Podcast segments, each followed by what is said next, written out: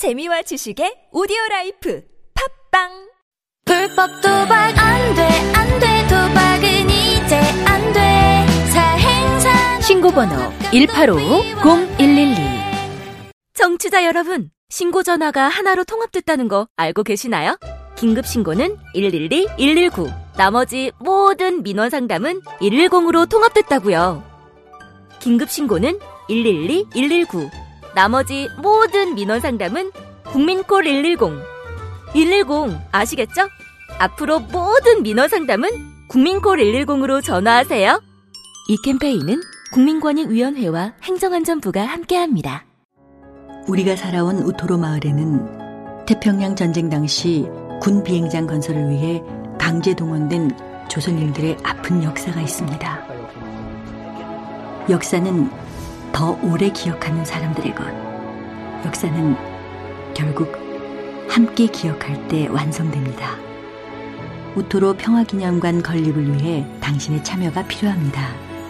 기억할게 우토로 캠페인 아름다운 재단 아무도 묻지도 따지지도 않고 가입하셨다고요? 보험은 너무 어려워요. 걱정 마십시오. 마이보험 체크가 도와드립니다. 1800-7917 마이보험 체크로 지금 전화 주세요.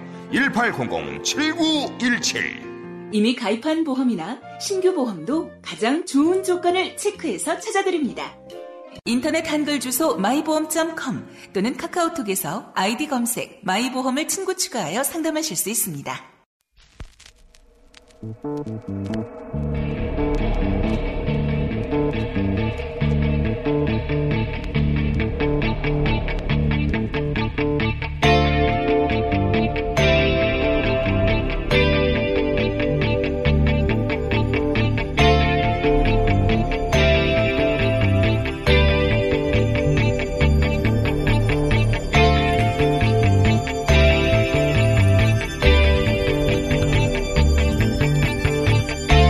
안녕하세요. 김호준입니다.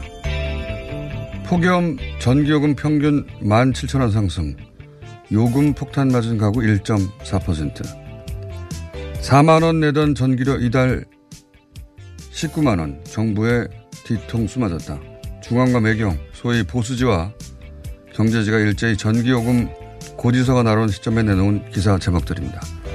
폭염, 폭탄이라는 단어를 사용한 매경의 기사 내용은 전기요금 증가액은 정부가 발표한 누진제 완화, 한시 완화가 반영되지 않은 금액이고, 한시 완화를 적용하면 전기요금이 더 줄어들 전망이다. 제목이 주는 효과 실제 내용은 정반대입니다. 일부러 제목을 그렇게 단 거죠. 중앙은 지난달에 4만 원이었는데, 이번 달은 19만 원이나 나왔다. 두 배 정도만 나올 줄 알았는데 정부에 배신당했다. 누진제 없애야 한다. 이게 뭡니까? 어떻게 비교가 지난달인가요? 지난달에 비해 에어컨 사용량이 대폭 늘었을 테니 요금이야 당연히 더 나오는 거겠죠. 비교를 하려면 더위가 시작되기 전이 아니라 작년 같은 시기나 비슷한 기온의 다른 여름과 해야 하는 거죠. 그리고 누진제 폐지를 위한 기사면 산업용 전기와 가정용 전기 소비량을 비교해서 그 가격 구조의 모순을 최소한이라도 지적하든지 배신을 말하려면 실제로는 두 배가 나올 전기량밖에 안 썼는데 깎아준다더니 오히려 더 나왔다든지 그냥 지난달보다 두 배만 나오겠지 했는데 더 나왔다 정부에 배신당했다. 이게 무슨 기사입니까? 경제는 망쳤고 민생은 배신당했다. 이 프레임 이거 만드느라고 이렇게 제목 달고 이런 기사 쓰는 거 아닙니까? 작작 좀 합시다, 진짜. 김원준 생각이었습니다.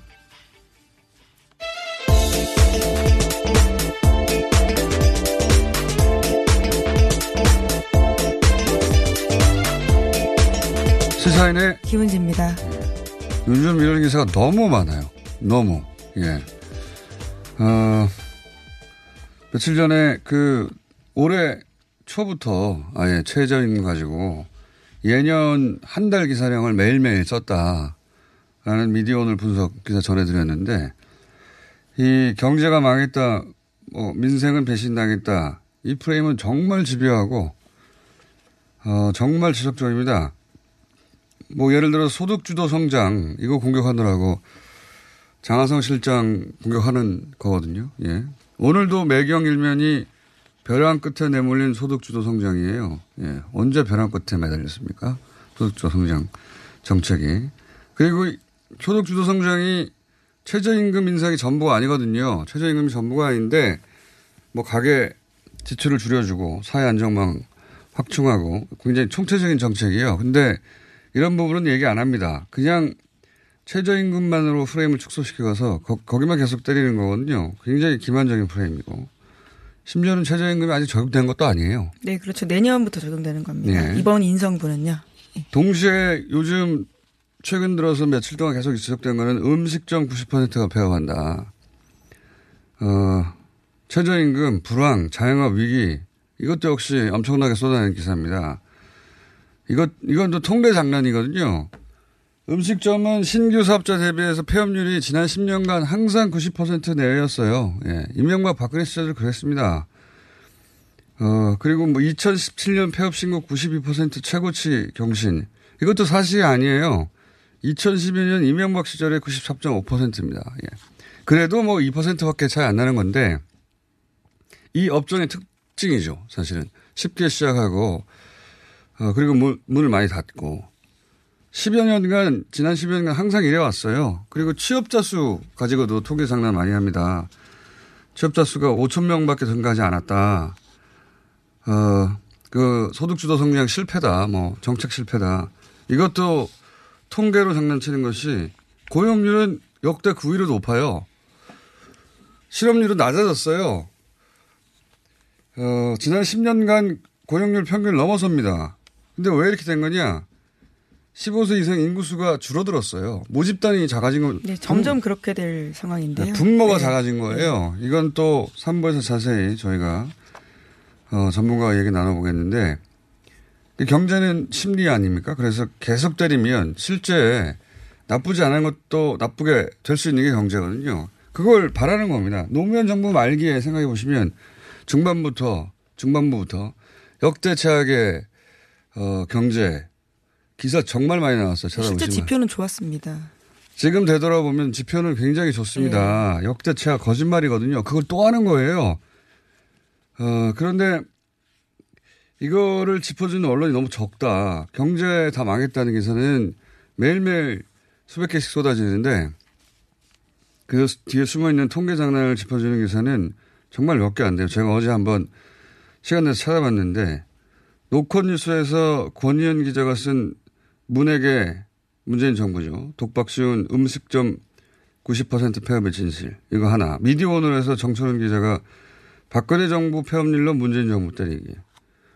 머니투데이에서 김태형 이코노미스트의 취업자 증가, 최저 고용률 최고 헷갈리는 고용지표. 뭐 이런 거 통계, 통계로 어떻게, 예, 오인하게 만드는가. 이 딱 세 개 기사가, 어, 이런 통계 가지고 사실은 잘못된 프레임으로 장난하는 것에 대해서 지적하고 나머지는 연합부터 보수지 경제지 모두 경제 불황 프레임으로 도배가 되어 있습니다. 지금 경제가 지표가 호황도 아니지만 뭐 역대 최악도 아니거든요. 어떤 부분은 최고치를 쳐요. 수출도 역대 최고고 이걸 계속 망했다고 프레임을 잡는 겁니다. 아, 그렇다면 그렇지 않다는 것도 균형 있게 기사가 나와줘야 되는데, 어, 너무 한쪽으로 기울어져 있어요. 이, 이 대목은. 그래서 저희가 지속적으로 이 부분도 지적해 나갈 생각입니다. 아, 답답합니다. 자, 첫 번째 뉴스는요. 네, 북미 관계 관련된 훈풍이 분다라는 소식인데요. 마이크 폼페이오 미국 국무장관이 다음 주 4차 방북 일정을 공식화했습니다. 현지 시간으로 23일 폼페이오 장관은 미 국무부 청사에서 기자회견을 열었는데요. 직접 방북 계획을 발표했습니다. 이번 방북에는 신임 대북 정책 특별 보좌관도 동행하게 되는데요. 스티븐 비건 포드 부회장입니다. 이로써 8월 말부터 시작되는 한반도를 둘러싼 외교전이 신호탄을 쏘아 올린 건데요. 이번 방북 이후에 시진핑 국가주석, 중국 국가주석이 북한 구구절에 방북을 하게 되고요. 평양에서 제3차 남북 정상회담, 그리고 제2차 북미 정상회담까지 점쳐지고 있는 상황입니다. 그렇군요. 이제 이렇게 날짜가 확정됐다는 건 아마도 비핵화 관련한 서로 주고받을 리스트가 정리됐다는 얘기 같은데. 예, 아직까지 날짜를 정확하게 확정한 건 아닌데요. 오늘 아침 조선일보는 27일에 방북한다라면서요. 날짜를 특정했습니다. 어, 8월 말부터 아마도 이제 9월 말 정도까지 이어질 대단히 숨가쁜 이제 남북미 여기 이번에는 중도 끼는 거죠. 확실하게 남북미 중 국제 여기 전이 시작되는 거죠. 또 폼페이오 방북하고 어, 북한 구구절이 있을 것이고 시진핑 반복 그러면 북중 회담 정상회담이 평양에서 있겠죠. 그 전이든 후든 문재인 대통령하고 김정은 위원장 평양에서 다시 정상회담 또 하겠죠. 네. 예. 러시아에서 다시 이 사람들이 만날 가능성이 또 있고 그리고 유엔 총회가 있습니다. 네, 유엔 총회가 있고 트럼프 김정은 2차 북미 정상 그래서 정, 종전 선언이 나오냐 이게 이 모든 게 한 달 사이에 또 숨가쁘게 지난 싱가포르 그 판문점 선언에서 싱가포르 회담까지 숨가쁘게 한 달 한 달 반 지나간 것처럼 어, 이번에도 아주 바쁜 한 달이 될 것 같습니다. 예, 다음 주부터 이제 본격적으로 시작하게 되는 건데요. 미 국무부에서는 또 오늘 아침 나온 정례 브리핑 보면 아직까지 날짜를 정확하게 확정하진 않았다라고 하면서요. 김정은 북한 국무위원장 만날 계획은 아직은 없다라고 밝혔습니다. 자, 어, 그런 뉴스들이 앞으로 많이 쏟아질 것 같고요. 예. 어제도 얘기했지만 북한이 이 타이밍을 놓치면 안 되는 것이 어, 트럼프 대통령이 국내 정치적으로는 코너에 몰렸거든요. 여러 가지 네, 면에서. 그렇죠. 예. 최측근 두 명이 유죄 판결을 받았습니다.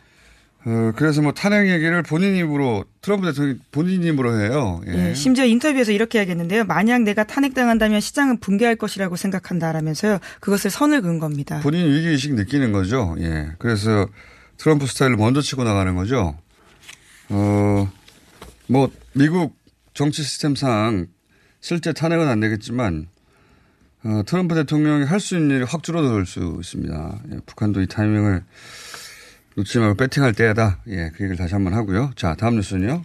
네, 법원이 이번에는 현직 판사들에 대한 압수수색 영장을 기각했습니다. 박근혜 게이트와 법조 비리 관련 수사를 유출한 의혹을 받고 있는 신광열 전 서울중앙지법 형사수석 부장판사 등에 대한 부분인데요. 서울중앙지법 박범석 영장 전담 판사가 이것에 대해서 영장을 기각하면서 다음과 같이 밝혔습니다. 신 부장판사가 임 전 차장에게 송부한 범죄 혐의 관련된 보고서를 검찰이 취득해 갖고 있으므로 압수수색을 통해서 그 이상의 어떠한 증거 자료를 취득할 수 있을지 의문이다라면서요. 피해자의 진술 등에 의해서 소명 자료가 확보돼야 된다라는 기각 사유를 밝혔습니다. 우선 첫 번째로 시작하고 싶은 것은 이제 그 상대가 형사 수석일 때 김, 김관진 실장을, 전안부 실장을, 어, 구속 적부심으로 풀어준. 네, 익숙한 이름입니다. 신광열 부장판사요. 예, 희대의 결정을 했던 분이죠. 굉장히 비판을 많이 받았던 분이 다시 이름이 등장했습니다. 네, 세월호 사건 배당에도 이 부장에게 배당해야 된다는 논의가 내부적으로 문건으로 나온 바가 있습니다. 네, 이번에는 이제 박근혜, 어, 게이트, 예, 박근혜 최순실 게이트 관련해서. 네, 국정농단 사건인데요. 예, 예. 국정농단 사건 수사 내용을 법원행정처 차장에게 유출했다. 어, 그런 혐의고요. 이것을 예, 검찰이 수사하려고 했는데 또 영장을 기각한 겁니다. 네, 지금 이 관련해 가지고 예, 좀 재판거래 사법농단 관련해서 대부분의 판사 관련한 압수수색은 다 영장이 기각되고 있거든요. 근데 요 사안은 그러면 동일한 유사한 범, 범죄나 혐의에 대해서 영장이 기각됐냐를 보면 비교해 볼 수 있지 않습니까? 또 다른 판사는 나왔어요, 보니까. 네, 검찰이 이에 대해서 당장 반발하면서 그렇게 이야기했는데요. 사실상 동일한 혐의의 다른 판사에 대해서는 압수수색 영장이 발부됐다면서 이 영장 기각은 부당하다라고 반발했습니다. 대구지법에 있는 부장판사는 발부가 됐는데 이 신강렬 부장판사에 대해서는 아, 안 되는 겁니다. 예. 네, 이미 수사를 진행하지 않았다라는 등의 이유를 내세웠습니다. 어, 신광열 부장판사는 보호해야 되나 보죠. 그렇게 네, 생각할 수밖에 없, 예, 혐의가요. 없어요. 박근혜 게이트뿐만이 아니라 과거에 김수천 부장판사라고요. 정운호 게이트 사건 그러니까 정운호 네이처 리퍼블릭 회장한테 돈 받았다라는 네. 혐의를 받고 있었던 그 사건 관련해서도 수사 내용을 유출했다라는 혐의를 받고 있는데 이것들도 다 기각된 겁니다. 그때 그 사건은 이제 그 판사뿐만 아니라 다른 판사도 돈을 받는 거 아니냐. 그랬을 때 다른 판사까지 이게 확대되면 사법부가 어, 힘들어진다. 그래서 다른 판사로 퍼지는 걸 막아라. 뭐 이런 거였거든요. 네, 그래서 실제적으로 검찰총장 협박을 검토하는 내부 문건도 나왔다라고요. 어제 저녁 SBS가 보도했습니다. 이게 뭐냐면은 그러면 김수남 당신은 검찰총장이 아니죠. 당신은 지검장 서울지검장이었던가요? 그 네. 김수남 검찰총장도 그 뭔가 연루된 게 없는가 찾아서 예. 다른 사건이라도 협박하자. 네, 이런 심지어 특검까지 내세우겠다라는 내용들의 계획을 세웠다라고 하는데요. 네. 대단하지 않습니까? 조폭과 같은 행태입니다. 네, 법원 최고 엘리트들이 내부 문건으로 만들었다고 보기에는요, 정말 수준을 상상 이상이라고 볼 수 있는 네. 것들인데요. 검찰 검찰 수뇌부를 직접 겨냥해야 된다, 뭐 이런 건 이런 내용들이 나온 겁니다. 네.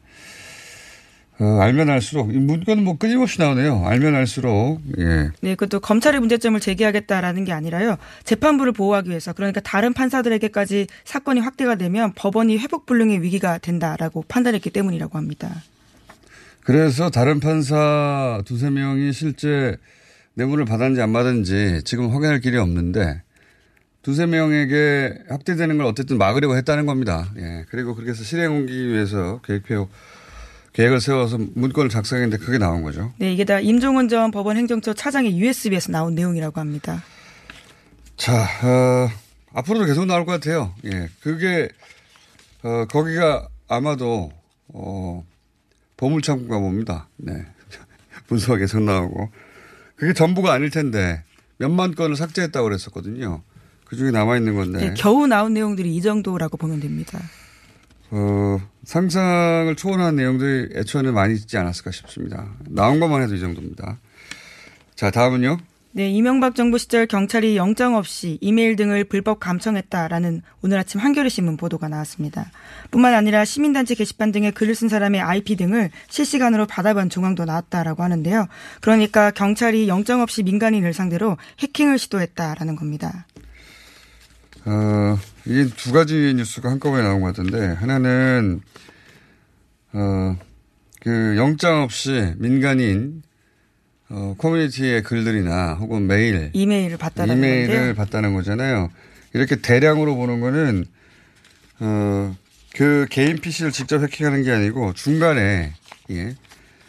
오거는 신호를 중간에 따는 겁니다. 예. 뭐 패킷 감청이라고 부르기도 하고 그런 기법 같은데 대, 대량으로 뭐 여기 기법에 네. 나와 클라이언트 나왔죠. 전산 시스템을 그래서 당시에 7,800만 원이나 주고 샀다라고요. 오늘 아침 한겨레 신문이 보도하고 있는데요.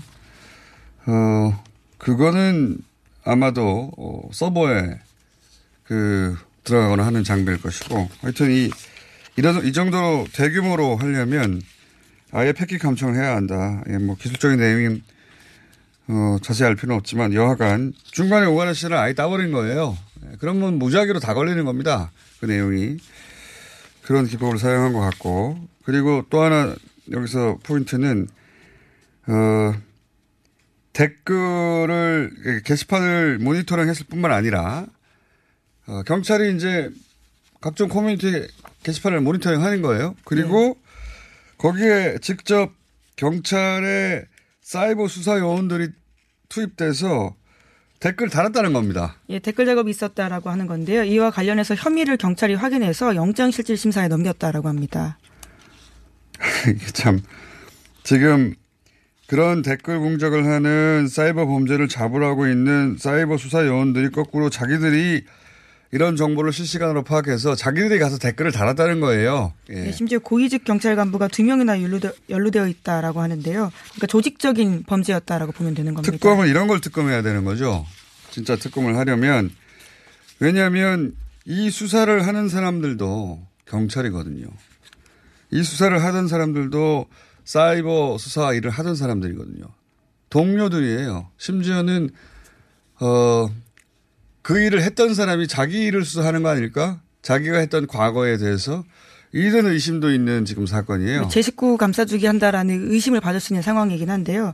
또 오늘 아침 신문에 따르면 저는 이 멘트가 굉장히 눈에 띄었는데 수사하는 관계자 멘트를 인용해서 이렇게 이야기하고 있습니다. 이번에 댓글 작업을 했던 고위직 관계자가 군으로부터 레드펜 자료를 받아서 수사에 활용했다라고 하는데요. 그러니까 군과 경찰이 모두 합작으로 댓글 작업을 했다라고 볼 수 있는 것이죠. 이건 몇 달 전에 잠깐 네. 뉴스가 나와서 예, 이게 경찰까지 댓글을 했냐. 이게 경, 국정원 기무사 그리고 어, 국정원 에서 오비들 뭐 그런 외곽 단체 얘기 쭉 나왔는데 경찰이 조직적으로 했다는 얘기가 네, 전현직 고위 간부들입니다. 네. 근데 이제 어 지금은 대략 90여 명의 사이버 수사 요원들 그리고 어 4명 정도의 간부 요렇게 현재 수사가 진행되고 있는데 영장 실질 심사를 받게 되고 이 정도밖에 안 했을까 싶습니다. 저는 예 경찰의 사이버 요원도 굉장히 많거든요. 어, 네, 그래서 경찰은 조만간 조현호 전 경찰청장을 불러서 조사할 계획이라고 밝혔습니다. 그 규모도 어, 축소된 게 아닌가 싶지만은 그 내용은 그런 거예요. 쉽게 얘기하면 레드펜을 받았다고 하는 것은 어 이제 일반인들이 쓰는 게시판 같은 게 있지 않습니까? 커뮤니티들 거기에 특정 아이디들 또는 자신들이 타겟으로 삼은 어 정부의 비판적인 활동이 활발한 이런 사람들 명단을 만 명 이상을 관리했다는 거죠. 그래서 글을 쓰면 반드시 그 사람에게 비판을 하거나 댓글을 달아서 반박하거나 괴롭히는 거죠. 예, 네. 괴롭히는 거. 그 사람 자체를 괴롭히고. 더 이상 글을 쓰지 못하도록. 예. 그래서 실제로 그렇게 글 쓰는 사람은 개인이고 한 명인데 이렇게 조직적으로 떼거리로 달려들면 더, 그, 견딜 수가 없거든요. 그렇게 해서 이제 어, 몰아내고 여론을 반전시키려고 하는 거죠. 그, 그 관리 명단이 있었는데, 기무사에. 그걸 경찰이 공유했다는 거고, 그리고 매일매일 게시판 모니터링을 해서 실시간으로 경찰, 지금은 90여 명의 사이버 수사 요원이라고 하는데, 저는 더 대규모였을 거라고 생각합니다. 90여 명으로 커버가 안 되거든요, 이게. 어, 가서 댓글 작업을 했다는 겁니다. 이게 특검 사항이에요, 이게. 예. 국가기관에서 했던. 그리고 국정원과 군과 경찰 모두가 다 댓글 작업에서 공조 문제다. 작업이 있었다라고 볼수 모두가 수밖에 다. 없는 건데요. 예. 이게 말이나 됩니까? 이런 게 특검 대상이죠. 어, 그리고 오늘 항소심이 있네요. 네, 박근혜 전 선고가. 대통령 2심 선고 공판이 오늘 오전 10시에 있는데요. 핵심 부분은 삼성 관련된 부분입니다. 이와 관련해서 1심 재판부는 무죄를 선고한 바가 있는데 오늘 2심 재판부가 어떻게 판단하는지에 따라서요. 이재용 삼성전자 부회장의 대법원 선고에까지 영향을 미칠 수 있습니다. 어, 굉장히 문제가 많은 판결이었죠. 1심이. 왜냐하면, 어, 형량이 20년 이상이어서 대단히 엄하게 다스린 것 같은데, 근데 핵심적인 내용, 어, 삼성 뇌물, 예. 이건 정영식 판사 판결을 그대로 받았어요. 그때. 그대로 받아서, 어, 삼성 관련해서 뇌물은 빼줍니다. 예. 제3자 뇌물죄가 빠지죠. 어, 무죄가 됩니다. 그러면서, 어, 삼성이 그 미르 K재단에 낸 지원금 200억대 이상, 그리고 동계 스포츠 영재센터에 후원한 16억, 요 대목은 쌀랑 빠졌어요. 예. 삼성 대단합니다. 네, 오늘 어떻게 될지 그 부분이 가장 주목해서 봐야 될것 같아요. 그렇죠. 딴 거는 볼 필요가 없고요. 삼성 관련이 또 무죄로 나오느냐, 이걸 유심히 봐야 됩니다. 지금까지 시사인의 김은지였습니다. 감사합니다.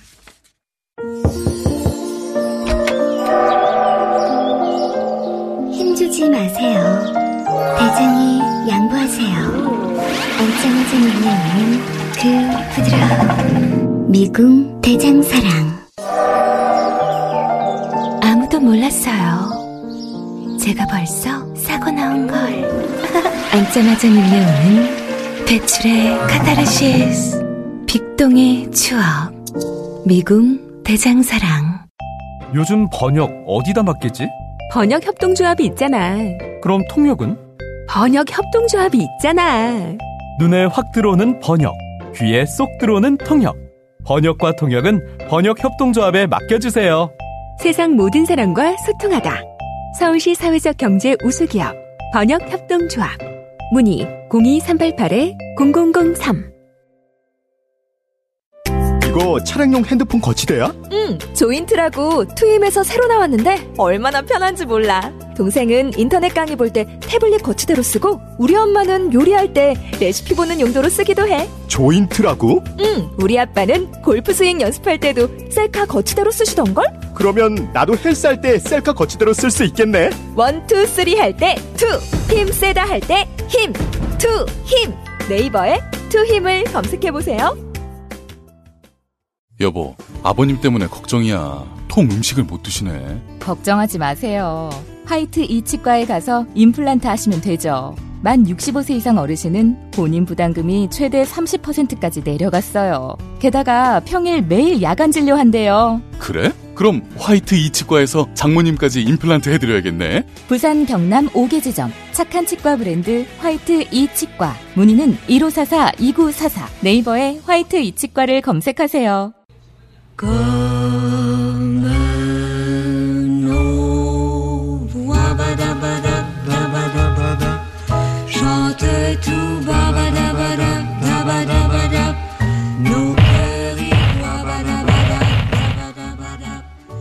거의 한 달 만에 돌아왔습니다.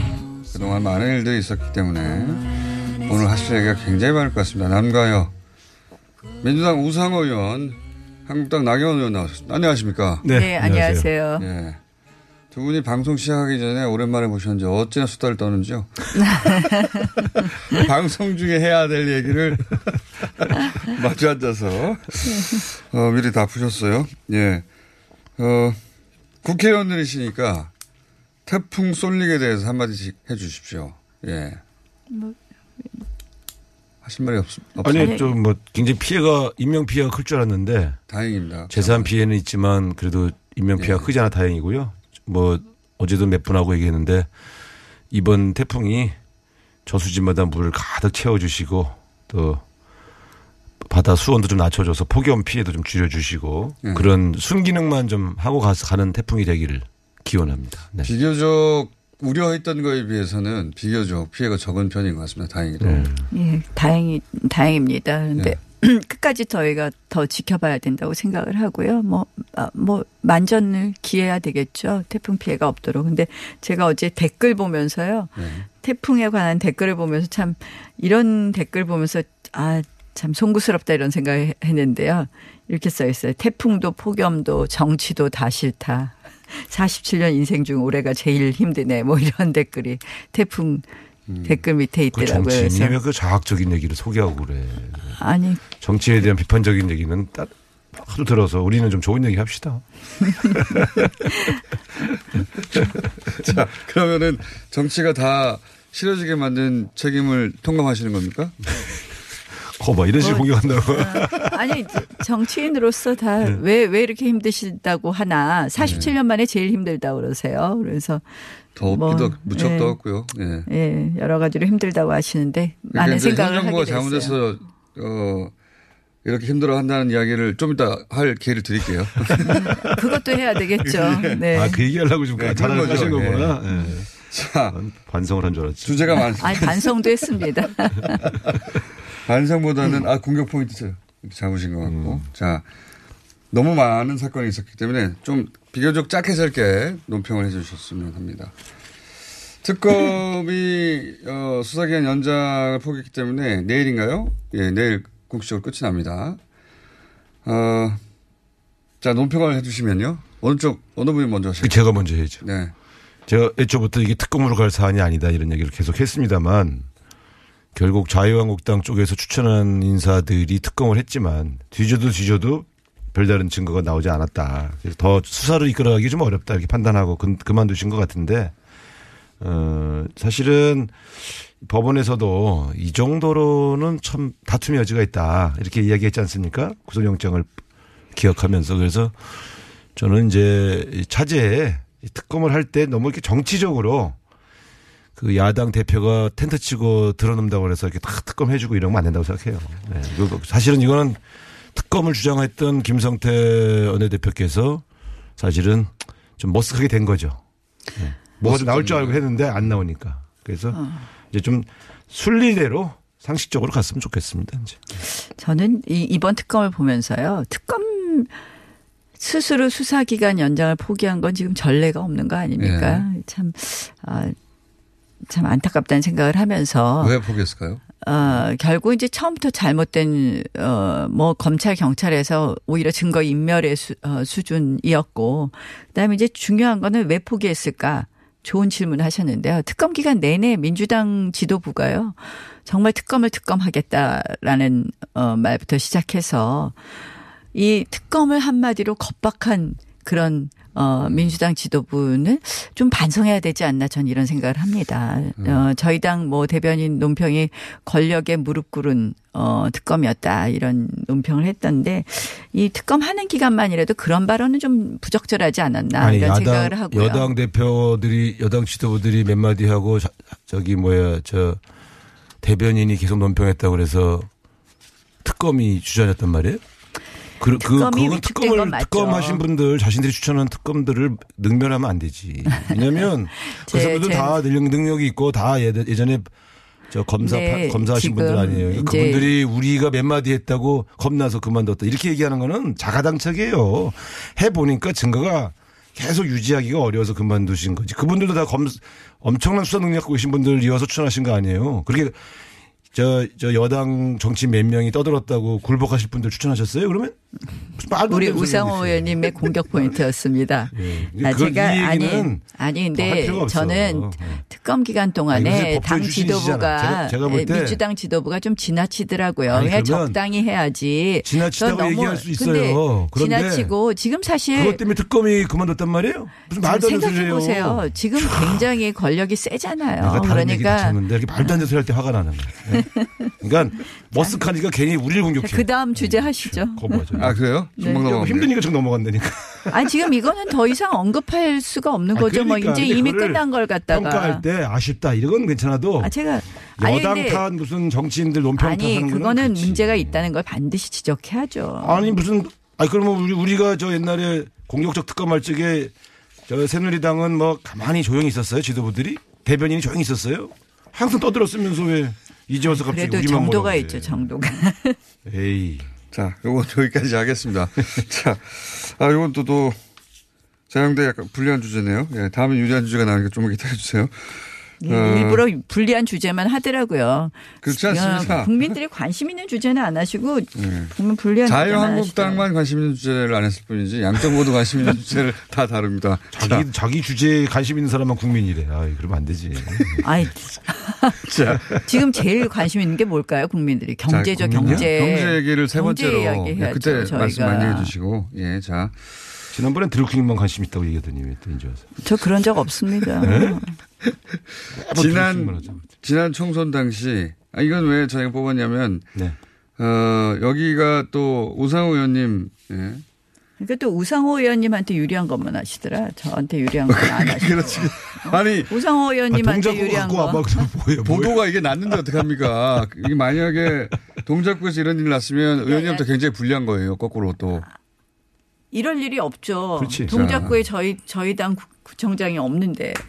근데 여- 이거는 어, 민주당 구청장 인 것도 하고 안 한 것도 했다는 식으로 얘기가 나왔어요. 어쨌든. 아, 이때는 우리 민주당 구청장 때예요. 네. 네, 이제 민주당 구청장으로부터 나온 겁니다, 이게. 근데 그러니까. 구청장은 몰랐 모르고 밑에 이제 구청장이 공무원 해준 게 아니니까. 그렇죠. 예, 어쨌든 서대문 구청에서 유권자 명부가 통째로 유출됐다. 그래서 선거에 활용됐다.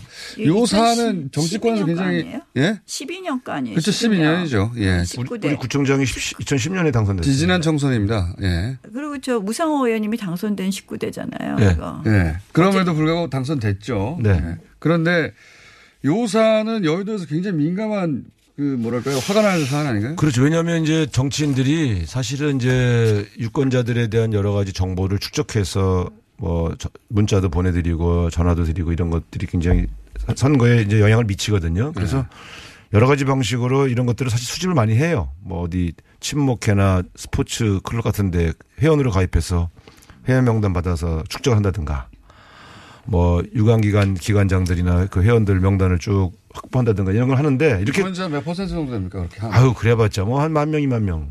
많아봤자 한 3만 명. 있을 수도 없는 일이고 잘못된 이렇게. 대규모로 이렇게 대- 뭐저 대규모로 대규모로 유권자 정보를 빼내는 거는 불법이죠, 엄청. 이런 네. 이런 거 있을 수도 예. 없는 일이죠. 예. 철저히 음, 수사할 건 해야죠. 음. 수사하고 잘못된 건 밝혀져야 되는데요. 왜 이 시점에 이거, 이것이 나왔을까? 저는 요새 보면요. 진짜 이 시점에 나오지 않는, 않을 옛날 이야기들이 많이 나오는 게 다 이 정권이 좀 여러 가지로 뭐 아. 많이 뭘 가지고 계시는 거 아, 같아요. 우상호, 정권이 우상호를 돕기 위해서 이 시점에 서툴렀다? 아니지. 그러니까 지금 뭐 정말 미치겠어. 저 아니 저는 어쨌든 이거 잘못된 거니까 철저히 네. 수사해라. 뭐 제가 이거를 뭐 감싸고 이럴 생각도 없고요. 네. 저도 뭐 선거를 하는 사람으로서 이런 일이 다른 쪽 후보에게 발생했다면 얼마나 이건 뭐 정말 불공정한 게임 아닙니까? 근데 네. 있을 수도 없는 일이고 또 개인 정보 보호 문제에 있어서도 있을 수 없는 일인데 뭐 저 수사하신다니까 뭐좀 예. 지켜봐야죠. 그 다음 거 하죠. 네. 왜, 왜, 왜 이 시점에 이 문제가 나, 나타났을까? 특검은요. 취재가 왜냐. 그 특검은. 권력, 예. 권력형의 사건에 보통 하는 이것도 거잖아요. 권력형 사건 아닌가요?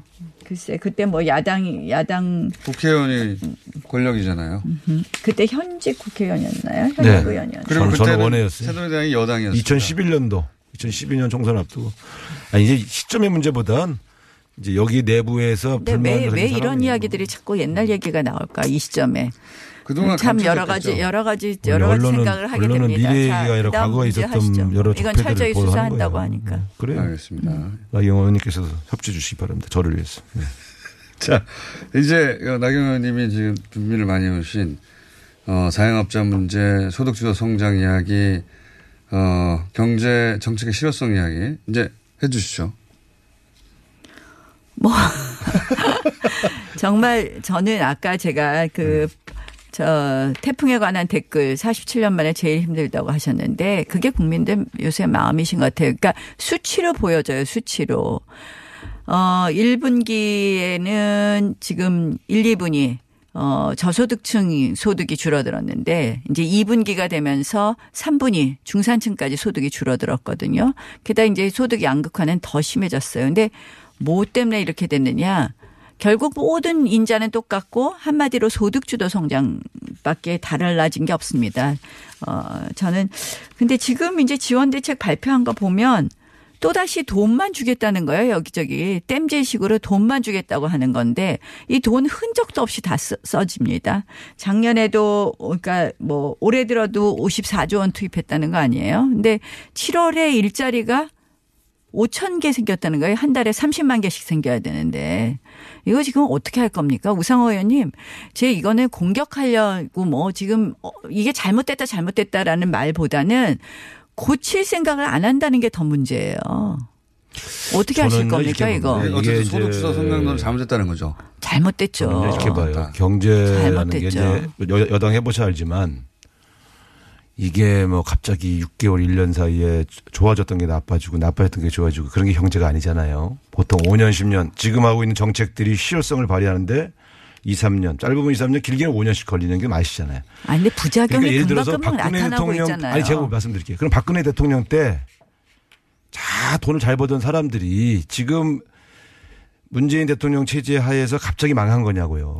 아니 잘 아니잖아요. 아니 지금 저는 자영업의 구조는 구조적인 문제잖아요. 예를 들어 서울의 인구는 주는데 식당은 늘어요. 그러면 손님이 줄게 돼 있지. 아니 근데 문제는 진심이세요? 아니, 의원님 그렇게 그럼요. 말씀하시는 아, 이건 제가 서대문- 최저임금을 급격하게 인상하고 그다음에 근로시간 단축해서 얼마나 현장이 혼란스러워요. 전 두 가지 축이라고 생각을 합니다. 한마디로 아니, 소득주도 성장의 잘못된 정책. 또 저는 지금 이제 최저임금 인상과 정책 이두 52시간 가지로 문제 때문에 일부 자영업이 고통을 받는 문제 지적하시는 거는 겸허하게 받아들여요. 근데 지금 생기고 있는 소득 격차, 실업률, 자영업의 어려움이 전부 그 정책 때문이다 이렇게 주장하시는 것은 너무 정략적인 아니 그게 비판이에요. 아니라 달라진 게 딱 그거예요. 달라진 게 예전 경제 정책하고 달라진 게 뭔가 찾아보세요. 최저임금이 급격하게 인상되고 근로 시간이 단축된 거 이 그 근로시간이 단축된 지가 이제 한 달 됐거든요. 두 그다음에 달? 중요한 거는 한 달 근로시간 단축된 게한 자, 달밖에 안 되는데 그것 때문에 지금 경제가 다 망했다는 거예요? 아, 최저임금 급격한 인상부터 이야기하지 저도 1년 않았습니까? 지난 다음에 자, 비판을 하시면 내가. 이해를 해. 아니 자, 주 52시간이 언제? 성장의 7월부터 핵심이 시행됐잖아요. 뭐냐면요. 소득주도 8월에 8월. 성장이 말만 소득이 주도해서 성장, 소득을 늘려서 성장을 한달 만에 늘리겠다고 52시간 한지 한달 했는데 만에 경제가 다 망했다는 거예요? 자, 말꼬리 잡지 말- 마시고 말꼬리 잡지. 마시고 저 심각하게 말씀하세요. 이거는 비판에 대해서 한마디 로 겸허한데. 분배 정책만 하겠다는 거예요. 아니, 자, 제, 말- 제 내년에 질문에 답을 해보세요. 주 7조 52시간이 한 아니, 달밖에 안 됐는데. 의원님, 그것 때문에 의원님. 자영업이 다 망했다 이렇게 말씀하시면. 그렇게 말씀하시면 안 너무- 되죠. 아니, 자, 안? 소, 지금 이 정부 들어서요 전부 다 돈 나눠주는 정책만 하지 않았습니까? 내년에 52시간 더 근무 때문에 다 망했다며. 그건 아니지. 그렇게 얘기한 게 아니잖아요. 지금 아까. 그 인자부터 시작해서 소득 주도 성장이 문제라는 것을 지금 짚고 있잖아요. 말꼬리 잡지 마시고. 정- 정확하게 좀 비판을 할때이 경제 정부가 본질을 이 정- 보고 말씀하세요. 정말 아니 이 정부가 경제를 살리고 안 있지. 못하다 이렇게 비판하시는 건 겸허하게 자, 받아들이는데 7조 또 늘리겠다고 하는데 오랜만에 52시간 때문에 7조 하니까 한 7조 달밖에 안된 어디다 또 쓰겠다고 하는 하는 겁니까? 건 내년에 일자리 안정기금 또 어떻게 하겠다는 겁니까? 네, 더 지원 확대해주고 대상 늘려주고 또 돈 더 확 대해주고 전부 다 돈 갖다 자. 쥐어주는 거예요. 돈 갖다 쥐어주는 정책으로 아이고, 우리 경제 살릴 안수 있습니까? 재정 정책 안 피면 뭘 아니 펴요 다. 호주머니에다가 돈 갖다 주고선 저것도 하고 자. 재정 그렇게 자, 확대해갖고 이것이 의원님? 선순환을 이루게 만들어야죠. 자? 게다가 두 번째는 반기업 정서예요. 우리 지금 한국에서 얼마나 많은 기업이 빠져나가고 있는 거 아십니까? 이거 지금 그렇게 말꼬리 잡고 할 어제 한가한 때가 아니라는 겁니다, 여러분. 의원님 좀 같이 머리를 맞대고 해결책을 자, 만들어 머- 봅시다. 머리를 맞대고 하는데 무조건 이 핵심은 정부 탓, 이 정부 정책 탓 이렇게 그게 하시면 안 되지. 아니라 핵심을 안 고치고 있잖아요. 핵심을 안 고치고 돈만 계속 나눠주겠다고 우리- 우리가- 하는데 우리가 하고 그래갖고 있는 경제가 정책의 삽- 실효성이 드러나는 시점에서부터 말씀하셔. 시간만 예? 기다리라고요. 정책이 시행된 지 한달 자, 만에 비판하지 이제는 말고. 더 이상 의원님, 시간을. 기다릴 때가 예. 아닙니다. 자, 음악 없어요, 뭐? 아니 지금 지금 처음 흥분- 나도 흥분했어. 여러 가지 네. 지금 오랜만에 소득주도 성장에 대한 나오셔가지고, 이야기를 예. 하고 있는데 아예 52시간 갖고선 지금 그걸 갖다 52시간도 잘못된 거예요. 거기 예외 업종들을 갖다 여섯 개밖에 안 해갖고 지금 아니, 다 소리 지르고 있지. 않습니까? 비판할 수 있는데 그것 때문에 지금 자영업이 다 망했다 이렇게 얘기하지 말라는 거예요. 아니 그거 하나가 이유가 아니라고 얘기를 했는데 그것 때문에 다 망했다라는 식으로 남의 얘기했잖아요. 갖다가 최저임금과 국회에 저저저 주 52시간 그거 때문에 하나가 아니잖아요. 지금 최저임금 인상 문제도 이야기하지 않았습니까?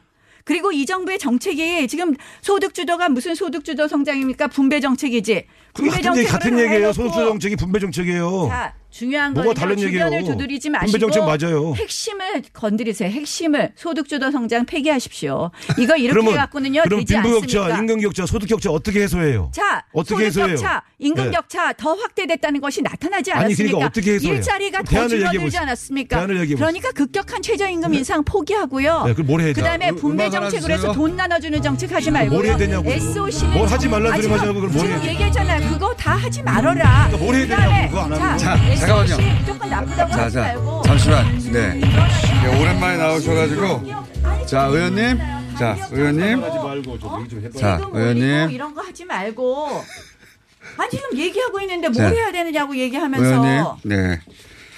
그만큼 경제가 어렵다. 그래서 지금, 어, 그리고 오랜만에 나오셨기 지표를 때문에. 보세요 지표를. 오랜만에 아니, 나오셨기 때문에. 그 경제가? 경제가 여당 좀 어려. 아니, 경제가 의원님, 어려- 아, 잠시만요. 경제가 어려워지고 있는 건 사실이니까 고민을 같이 해야 하는 건 좋은데 이게 탓, 탓, 탓 중심으로 하지 말고 이 정책은 잘못됐으니 다른 정책 이런 정책을 아니 합시다. 그래서 그거 얘기하는데 끝까지 그거 그 자, 그대로 그러면은 게 지금 여당의 잠깐 딴 데. 갔다 오겠습니다.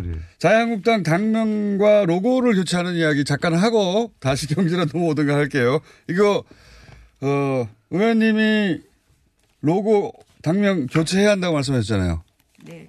뭐 지금 당장 이걸 하, 겠다 이런 게 아니라 저희가 정당 개혁 위원장을 맡았는데요. 네. 개혁 위원장입니다, 이제 정당 현재. 개혁은 뭐 저희가 바꿀 수 있는 거 다 바꾸자라는 겁니다. 그래서 자유한국당이라는 그 저는 사실은 당명을 자꾸 바꾸는 거 별로 찬성하지 않습니다. 그래서 예전에 새누리당으로 바꿀 때도 그렇고 그다음에 또 다시 당명을 바꾼다 그럴 때 부정적인 생각을 많이 가지고 있었는데요.